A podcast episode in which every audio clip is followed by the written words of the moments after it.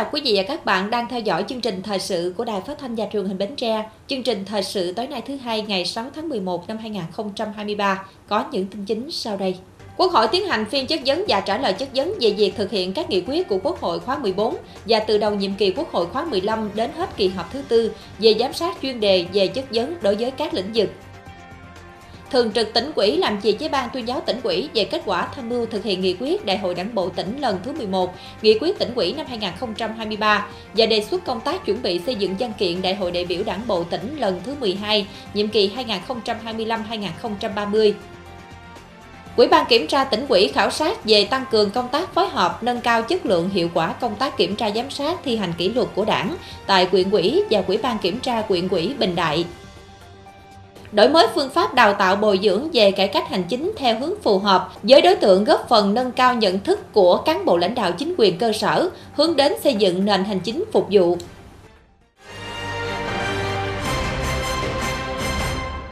Thưa quý vị, tiếp tục chương trình làm việc kỳ họp thứ 6 Quốc hội khóa 15, sáng nay 6 tháng 11, Quốc hội bắt đầu tiến hành phiên chất vấn và trả lời chất vấn. Phiên chất vấn và trả lời chất vấn diễn ra từ ngày 6 đến hết buổi sáng ngày 8 tháng 11.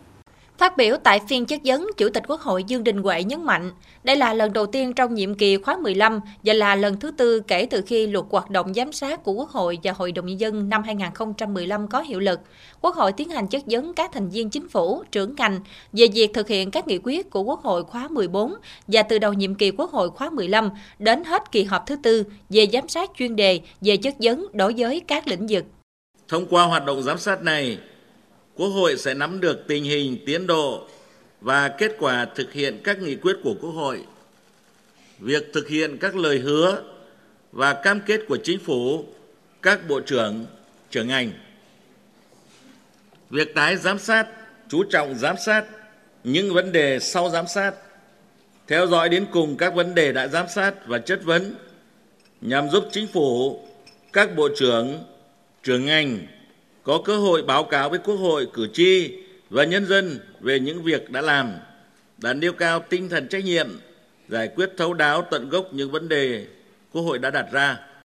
Cũng theo Chủ tịch Quốc hội, thông qua hoạt động tái giám sát sẽ khẳng định rõ nét hơn một Quốc hội luôn đồng hành cùng hệ thống chính trị nhằm tìm ra các giải pháp phù hợp sát tình hình thực tiễn hiệu quả, khả thi, thúc đẩy đất nước phát triển nhanh và bền vững. Quốc hội sẽ chất vấn 4 nhóm lĩnh vực, cụ thể là nhóm lĩnh vực kinh tế tổng hợp, gồm các vấn đề liên quan đến kế hoạch và đầu tư, tài chính, ngân hàng. Nhóm lĩnh vực kinh tế ngành gồm các vấn đề liên quan đến công thương, nông nghiệp và phát triển nông thôn, giao thông vận tải, xây dựng, tài nguyên và môi trường. Bên cạnh đó là nhóm lĩnh vực nội chính, tư pháp, lĩnh vực văn hóa xã hội.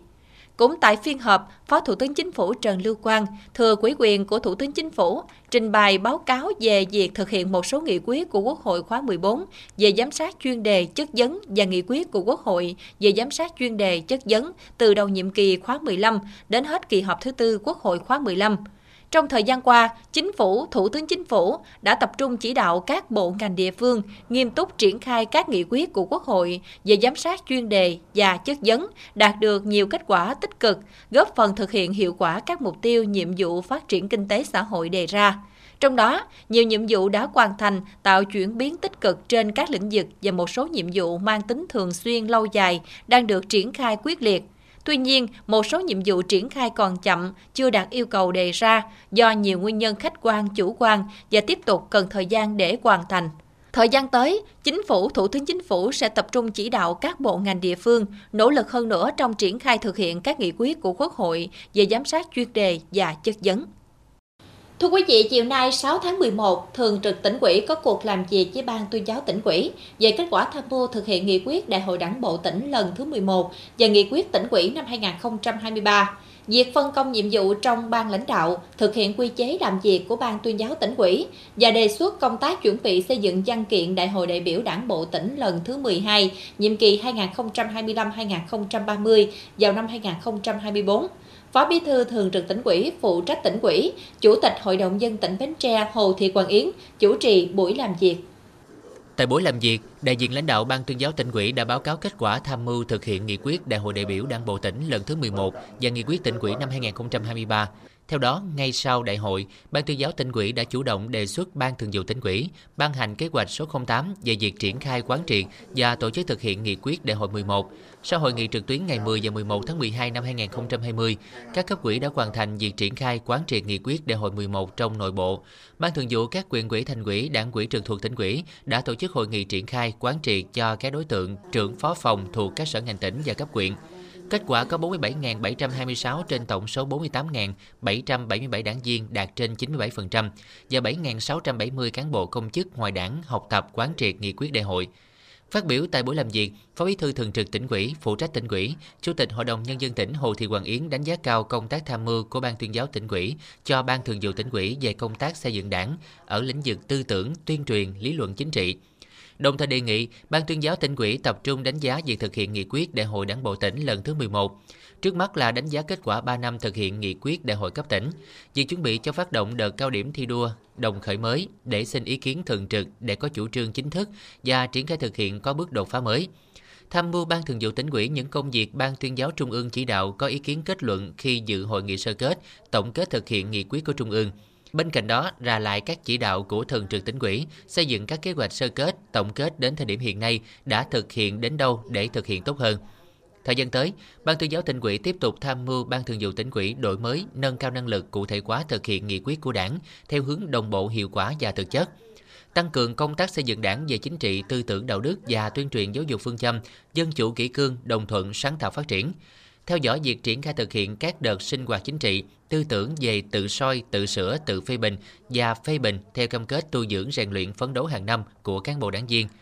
củng cố tăng cường công tác phối hợp, thông tin tuyên truyền chủ trương, nghị quyết đại hội 13 của Đảng, nghị quyết đại hội Đảng bộ tỉnh lần thứ 11 và 18 văn bản cụ thể hóa nghị quyết đại hội 11 Đảng bộ tỉnh, bảo đảm đồng bộ, dài hơi, hiệu quả. Thưa quý vị, Ủy ban Kiểm tra tỉnh quỹ Bến Tre vừa có cuộc làm việc với Ban Thường vụ và Ủy ban Kiểm tra quyện quỹ Bình Đại về khảo sát tham mưu sơ kết 3 năm thực hiện chỉ thị số 04 của Ban Thường vụ tỉnh quỹ về tăng cường công tác phối hợp nâng cao chất lượng hiệu quả công tác kiểm tra giám sát thi hành kỷ luật của Đảng gắn với một năm thực hiện quyết định số 738 về quy chế phối hợp giữa Ủy ban Kiểm tra tỉnh quỹ với các cơ quan liên quan. Thực hiện chỉ thị số 04 của Ban Thường vụ tỉnh ủy, quyền quỹ Bình Đại đã đẩy mạnh công tác tuyên truyền, nâng cao nhận thức của các cấp quỹ, tổ chức đảng về vị trí, vai trò, tầm quan trọng của công tác phối hợp trong thực hiện nhiệm vụ kiểm tra giám sát thi hành kỷ luật của đảng, đã tạo sự chuyển biến mạnh mẽ về nhận thức và hành động trong cán bộ đảng viên, góp phần kéo giảm đảng viên vi phạm bị xử lý kỷ luật,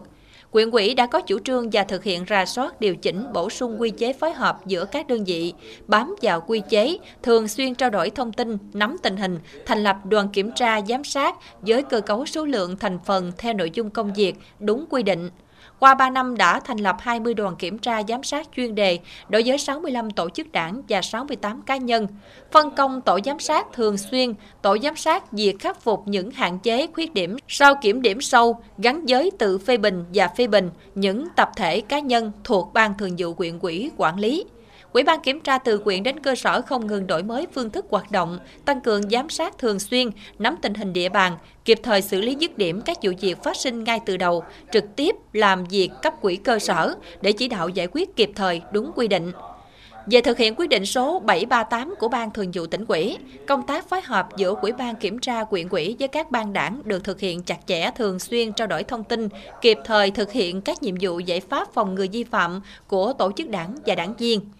Qua khảo sát, lãnh đạo quỹ ban kiểm tra tỉnh ủy đề nghị, thời gian tới, quyện ủy, quỹ ban kiểm tra quyện ủy và ngành chuyên môn có kế hoạch chương trình kiểm tra giám sát ngay từ đầu mỗi năm theo chỉ đạo của cấp trên, tăng cường kiểm tra hướng dẫn cơ sở hoàn thành tốt nhiệm vụ phối hợp trong kiểm tra giám sát,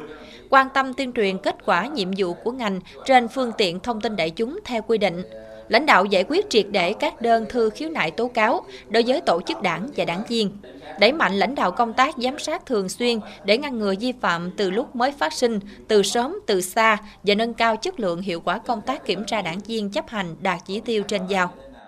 Ngày 6 tháng 11, Ban Thường vụ quyện quỹ Bình Đại phối hợp với Đảng quỹ xã Thừa Đức tổ chức lễ trao tặng quy hiệu 55 năm tuổi đảng cho đồng chí Phạm Thị Thanh, đảng viên chi bộ ấp Thừa Tiên thuộc đảng bộ xã Thừa Đức.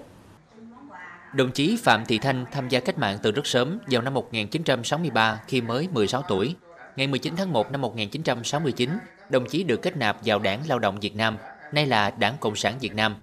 Trong suốt quá trình tham gia cách mạng đã trải qua các chức vụ như Bí thư chi đoàn du kích mật xã Thừa Đức, chi quỹ viên, chủ tịch Ủy ban Mặt trận Tổ quốc Việt Nam xã Thừa Đức, cán bộ ban tổ chức quyện quỹ, phó trưởng phòng tài nguyên quyện, phó ban thi đua khen thưởng quyện Bình Đại.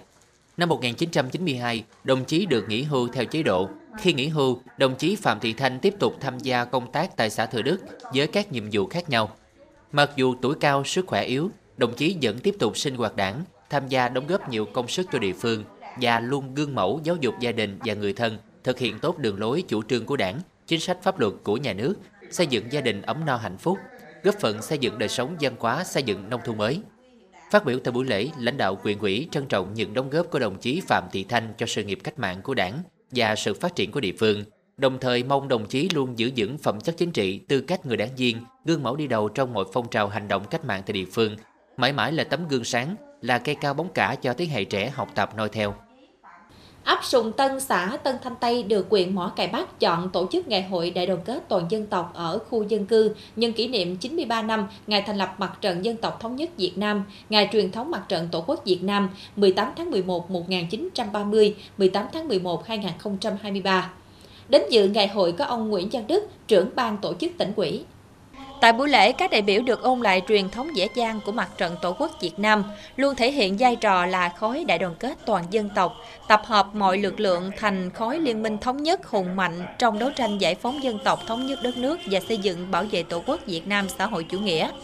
phát huy truyền thống dễ dàng của mặt trận Tổ quốc. Năm qua, nhân dân ấp Sùng Tân đoàn kết chung sức chung lòng thực hiện có hiệu quả cuộc vận động toàn dân đoàn kết xây dựng nông thôn mới đô thị văn minh. Hệ thống giao thông ấp được quan tâm nâng cấp. Trong năm đã trải đá dặm giá sửa chữa trên 1.000 mét đường, trong đó vận động nhà hảo tâm đóng góp 122 triệu đồng, nhân dân đóng góp 146 triệu đồng, hiến 800 mét vuông đất và nhiều qua màu và kiến trúc trên đất. Công tác đền ơn đáp nghĩa được quan tâm thực hiện, đã vận động tặng 370 phần quà cho hộ nghèo, cận nghèo, gia đình chính sách, kinh phí trên 92 triệu đồng. Phong trào toàn dân đoàn kết xây dựng đời sống văn hóa ở khu dân cư mang lại nhiều kết quả thông qua các hoạt động xây dựng gia đình văn hóa, người tốt, việc tốt, giữ gìn phát huy bản sắc văn hóa dân tộc, góp phần tạo môi trường văn hóa lành mạnh, nâng cao đời sống vật chất tinh thần của người dân. Tại buổi họp mặt, lãnh đạo ban tổ chức tỉnh ủy và lãnh đạo huyện ủy Mỏ Cày Bắc đã tặng quà cho các hộ gia đình khó khăn trên địa bàn ấp Sùng Tân. Dịp này, Quỹ ban Nhân dân xã Tân Thanh Tây tặng giấy khen cho hai tập thể 18 cá nhân đã có thành tích hoàn thành xuất sắc nhiệm vụ trong phong trào toàn dân đoàn kết xây dựng đời sống văn hóa khu dân cư năm 2023.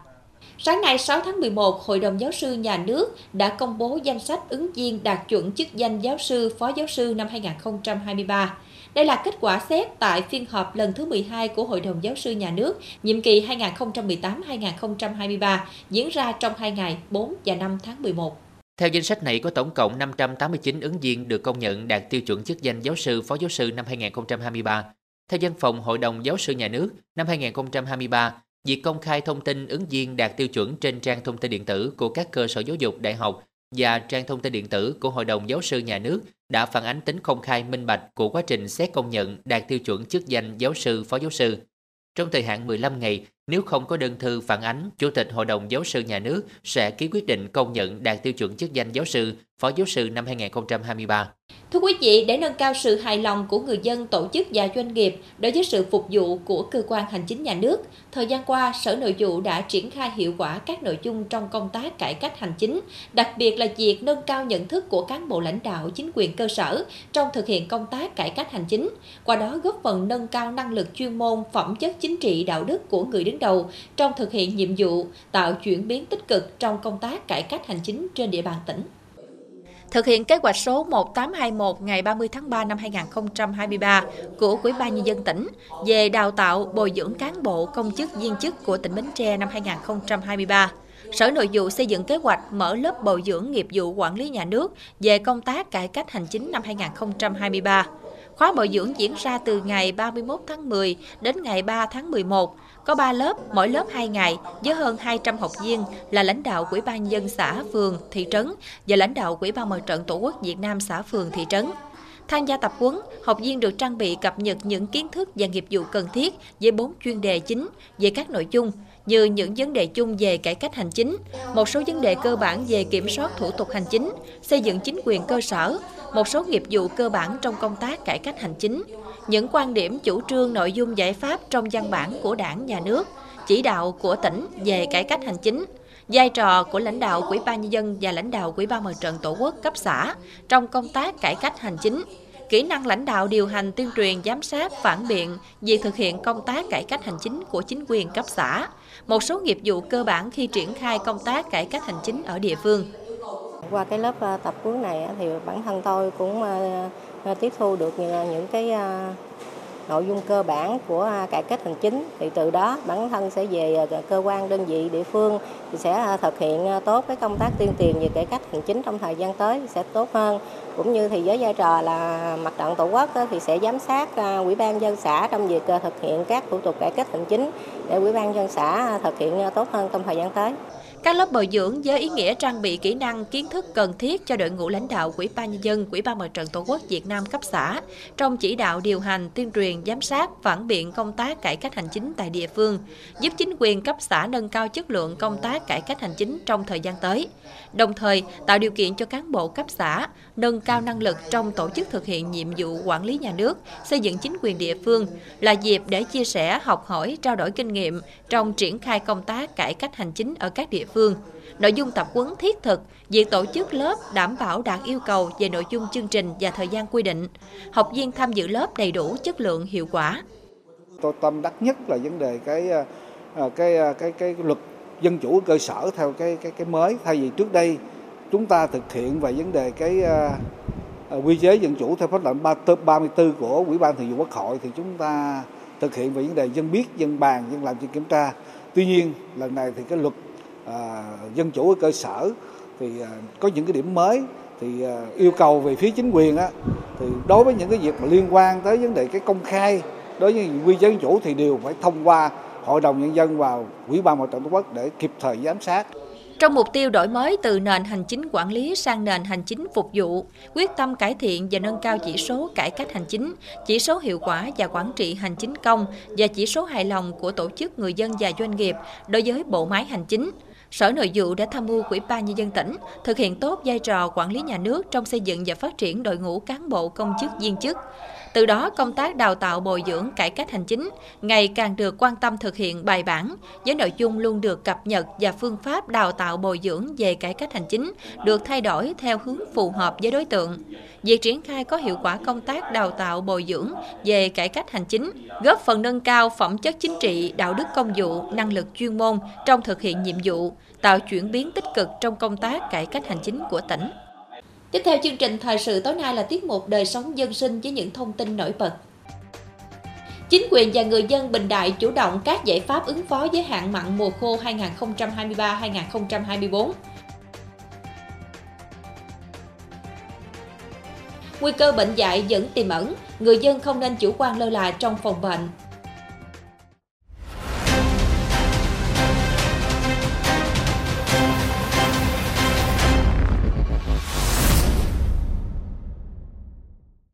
Bộ Công Thương nhận định từ nay đến cuối năm, tổng mức bán lẻ hàng hóa sẽ tăng trở lại khi kinh tế trong nước đang dần hồi phục, giải ngân vốn đầu tư công tiếp tục được đẩy mạnh. Tuy nhiên, tiêu dùng nội địa còn yếu, phục hồi chậm, do đó cần có giải pháp thúc đẩy du lịch nội địa để gia tăng tổng cầu tiêu dùng trong nước. Về giải pháp kích cầu tiêu dùng, Chính phủ thực hiện kích cầu tiêu dùng bằng cách hỗ trợ trực tiếp cho người dân trong tiêu dùng để tăng sức mua, giảm lãi suất, giảm thuế thu nhập cá nhân và tăng cho giai tiêu dùng, đồng thời giảm khoanh nợ và tăng hỗ trợ an sinh xã hội. Cùng với đó, giảm giá hàng tiêu dùng cũng có tác động rất lớn tới tâm lý chi tiêu, thúc đẩy tiêu dùng cuối cùng, tăng tổng cầu tiêu dùng của nền kinh tế. Hoạt động sản xuất kinh doanh của các doanh nghiệp ngành công nghiệp chế biến chế tạo, ngành khai khoáng tuy vẫn còn khó khăn nhưng đã phục hồi tích cực hơn quý 3 năm 2023. Theo báo cáo của Tổng cục Thống kê, chỉ số sản xuất toàn ngành công nghiệp tính chung 10 tháng năm 2023 ước tính tăng 0,5% so với cùng kỳ năm trước. Trong đó các ngành có mức sản xuất tăng là chế biến, chế tạo, sản xuất và phân phối điện, cung cấp nước, riêng ngành khai khoáng giảm. Cũng theo báo cáo của Tổng cục Thống kê, chỉ số sản xuất công nghiệp 10 tháng năm 2023 so với cùng kỳ năm trước tăng ở 49 địa phương và giảm ở 14 địa phương trên cả nước. Một số địa phương có chỉ số IIB đạt mức tăng khá cao do ngành công nghiệp chế biến chế tạo, ngành sản xuất và phân phối điện tăng cao. Thưa quý vị, ngay khi mùa mưa chưa kết thúc, người dân và các ngành chức năng trên địa bàn huyện Bình Đại đã linh hoạt các giải pháp ứng phó hạn mặn nhằm đảm bảo nguồn nước ngọt phục vụ sinh hoạt và sản xuất nông nghiệp trong mùa khô 2023-2024. Khác với sự bị động như những năm 2015-2016, trong những năm gần đây, chính quyền các xã thị trấn trên địa bàn quyện chủ động xây dựng kế hoạch để tổ chức triển khai công tác phòng chống hạn mặn trong cán bộ đảng viên và tổ chức tuyên truyền rộng rãi trong quần chúng nhân dân thông qua các cuộc sinh hoạt tổ nhân dân tự quản, qua các phương tiện thông tin đại chúng và các hình thức tuyên truyền trên mạng như Zalo, Facebook để người dân có tư thế chủ động trong phòng chống hạn mặn. Khi nước mặn á, thì bà con rất là khó khăn trong vấn đề sinh nước sinh hoạt rồi nước uống này nọ. Tuy nhiên thì à, về mặt địa phương là vẫn là bảo trì giữ vững rất là tốt. Nói chung hiện nay thì nước sẵn sàng. Lúc nào khi mà tình huống mà à, có khó khăn thì sẵn nhà máy nước này sẽ cung cấp cho bà con mình. Cái thứ hai nữa thì nhà máy nước lúc nào cũng phải bảo vệ cho tốt. Hàng tuần là chúng tôi phải chạy là để thử máy và chùi lao sạch sẽ kỹ lưỡng để bảo bảo vệ là khi tình huống có xảy ra thì khó khăn bà con là địa phương có sẵn sàng hết. À, không có sự mà gặp khó khăn. Thì à, tuy nhiên thì à, về mặt nhà máy nước thì nó coi như chung nhỏ. Nhưng mà là tình hình đảm bảo được cái nguồn nước cho bà con á là rất là tốt. Tới giai đoạn này thì hiện nay thì nước là chúng tôi đã dự trữ rất là, là, là, nhiều rồi. Thì à, nếu tình huống mà có khó khăn là chúng tôi sẽ cung cấp các bà con. Mấy năm trước á thì ở đây thì nước xài cũng khó khăn lắm thì à, mỗi à, lần à, cần thì kêu mấy cài nó đổi đó, mà cái thứ nhất là mắc, cái thứ hai nó nhiều khi không có nước nữa. Cho nên thì trong thời gian đó thì ở xã ấp đây có vận động bà con đổ hồ trữ nước. Thì cho nên là từ đó ai cũng ý thức được rồi ai cũng làm. Thì cho nên là từ nay cũng hai ba năm rồi, thì ai cũng có nước dự trữ đầy đủ xài để ăn uống chứ còn à, như sinh hoạt tắm rửa rồi đó thì có nước cây thì bây giờ như năm nay được thông báo là nói nước ừ, mặn sớm. Thì cho nên là mình cũng ý thức là mình giờ tạm thời ngưng nước mưa lại mình xài nước cây khi nào nước cây mặn á rồi mình hãy xài tới cái này.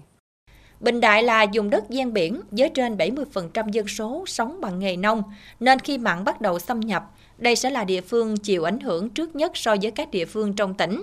Để chủ động trong công tác ứng phó hạn mặn diễn ra vào mùa khô 2023-2024 trên địa bàn quyện, Quỹ ban nhân dân quyện, xã và các ngành chức năng tiếp tục kiểm tra các nhà máy nước, các trạm lọc nước RO hiện hành, ra soát vận hành các hệ thống cống đập trên địa bàn để lập kế hoạch sử dụng nước, cân đối nguồn nước hiện có tại các hồ chứa ao đầm, chủ động phương án cấp nước đối với từng dùng đồng thời tuyên truyền vận động người dân nạo vét kênh mương, tích trữ nước trong mương giường hoặc đào hố trải bạc dự trữ nước phục vụ sinh hoạt và sản xuất. Tận dụng các vật dụng có sẵn như lu, khạp, hồ để chủ động trữ nước mưa, nước ngọt, đảm bảo đủ nước sinh hoạt khi hạn mặn kéo dài. Ý thức của bà con cũng rất là cao, mỗi gia đình thì cũng rất xài rất là tiện thì giờ này thì nước ngọt thì à, nếu mà có xài có lưng thì bà con chăm vô thì nói chung nhà nào cũng có hồ cũng có ờ, bể chứa nước. Mình xài mình có ờ, ví dụ như mình xài tới đâu mình xả tới đó. Ví dụ như xài cái hồ này xài xong mình xả đầy hồ đó thì cứ chim chim hoài vậy đó thì sẽ đủ năm nào cũng đủ hết. Như nước mưa thì cũng đủ sinh uống ăn uống ờ, sinh hoạt ăn với uống thì suốt năm luôn á. Bên cạnh những biện pháp tích trữ nước ngọt, người dân phải luôn theo dõi cập nhật thông tin của các ngành chuyên môn để có phương pháp kịp thời chủ động ứng phó khi tình hình xâm nhập xảy ra. Cùng với đó phải hết sức lưu ý sử dụng nước tiết kiệm hợp lý nhằm đảm bảo đủ nguồn nước cho sản xuất nông nghiệp và dân sinh trong những tháng mùa khô. Liên đoàn Lao động tỉnh phối hợp chi cục dân số kế hoạch hóa gia đình tổ chức tập huấn công tác dân số trong tình hình mới năm 2023. Có 120 học viên là chủ tịch, phó chủ tịch và quỹ viên ban chấp hành các công đoàn cơ sở doanh nghiệp trực thuộc công đoàn các khu công nghiệp tỉnh tham gia lớp tập huấn. Các học viên được phổ biến nội dung nghị quyết số 21 của hội nghị lần thứ 6 Ban chấp hành Trung ương Đảng khóa 12 về công tác dân số trong tình hình mới.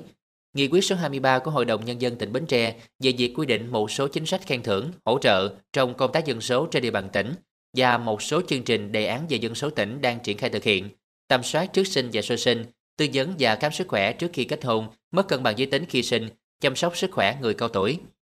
Lớp tập huấn công tác dân số trong tình hình mới nhằm phát huy vai trò của công đoàn cơ sở tham gia tuyên truyền chủ trương, chính sách dân số trong công đoàn viên, xây dựng và triển khai các chương trình phối hợp, các mô hình hoạt động truyền thông toàn diện các nội dung dân số và phát triển.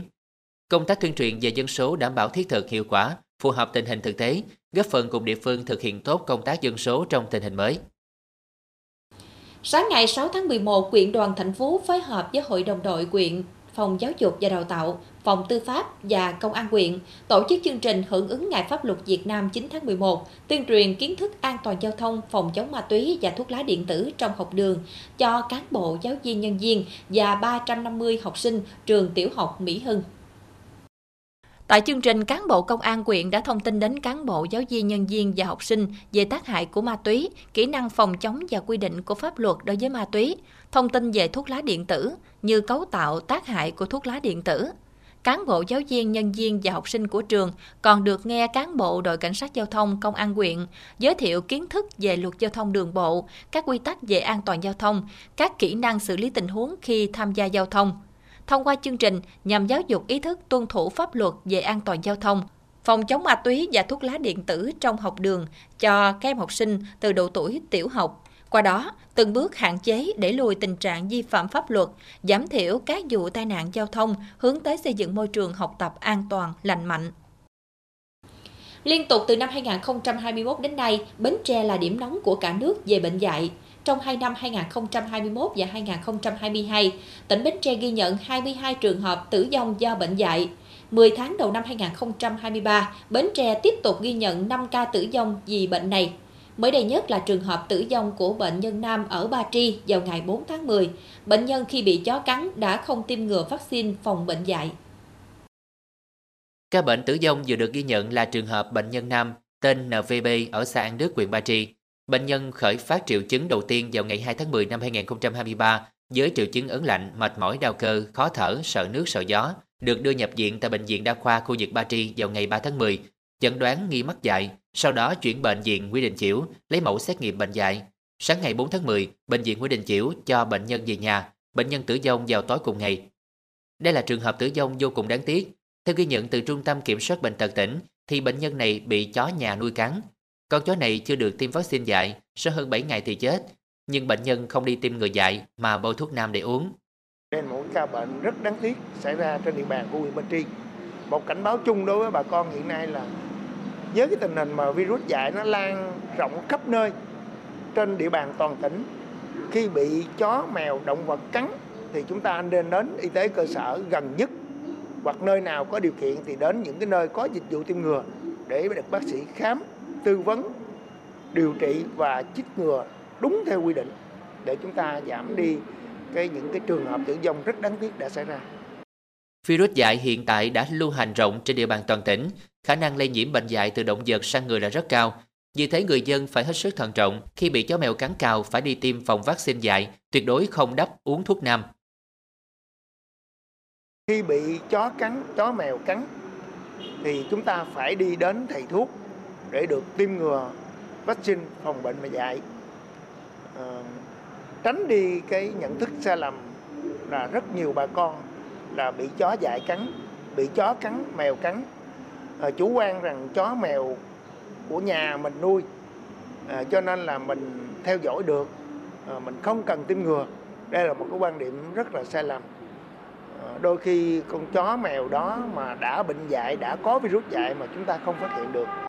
Nếu chúng ta vẫn chủ quan với bệnh dạy còn giữ thói quen uống thuốc nam, đắp lá thuốc khi bị chó mèo cắn, thì những trường hợp đáng tiếc sẽ chưa thể dừng lại. Vì thế bà con hãy vì sức khỏe, vì tính mạng của chính mình mà thực hiện nghiêm khuyến cáo của ngành y tế. Tiêm vaccine dạy cho chó mèo nuôi, không thả rông chó mèo, tiêm vaccine dạy khi không may bị chó mèo cắn, cào, liếm trên vết thương. Tiếp tục chương trình là dự báo thời tiết cho đêm nay và ngày mai.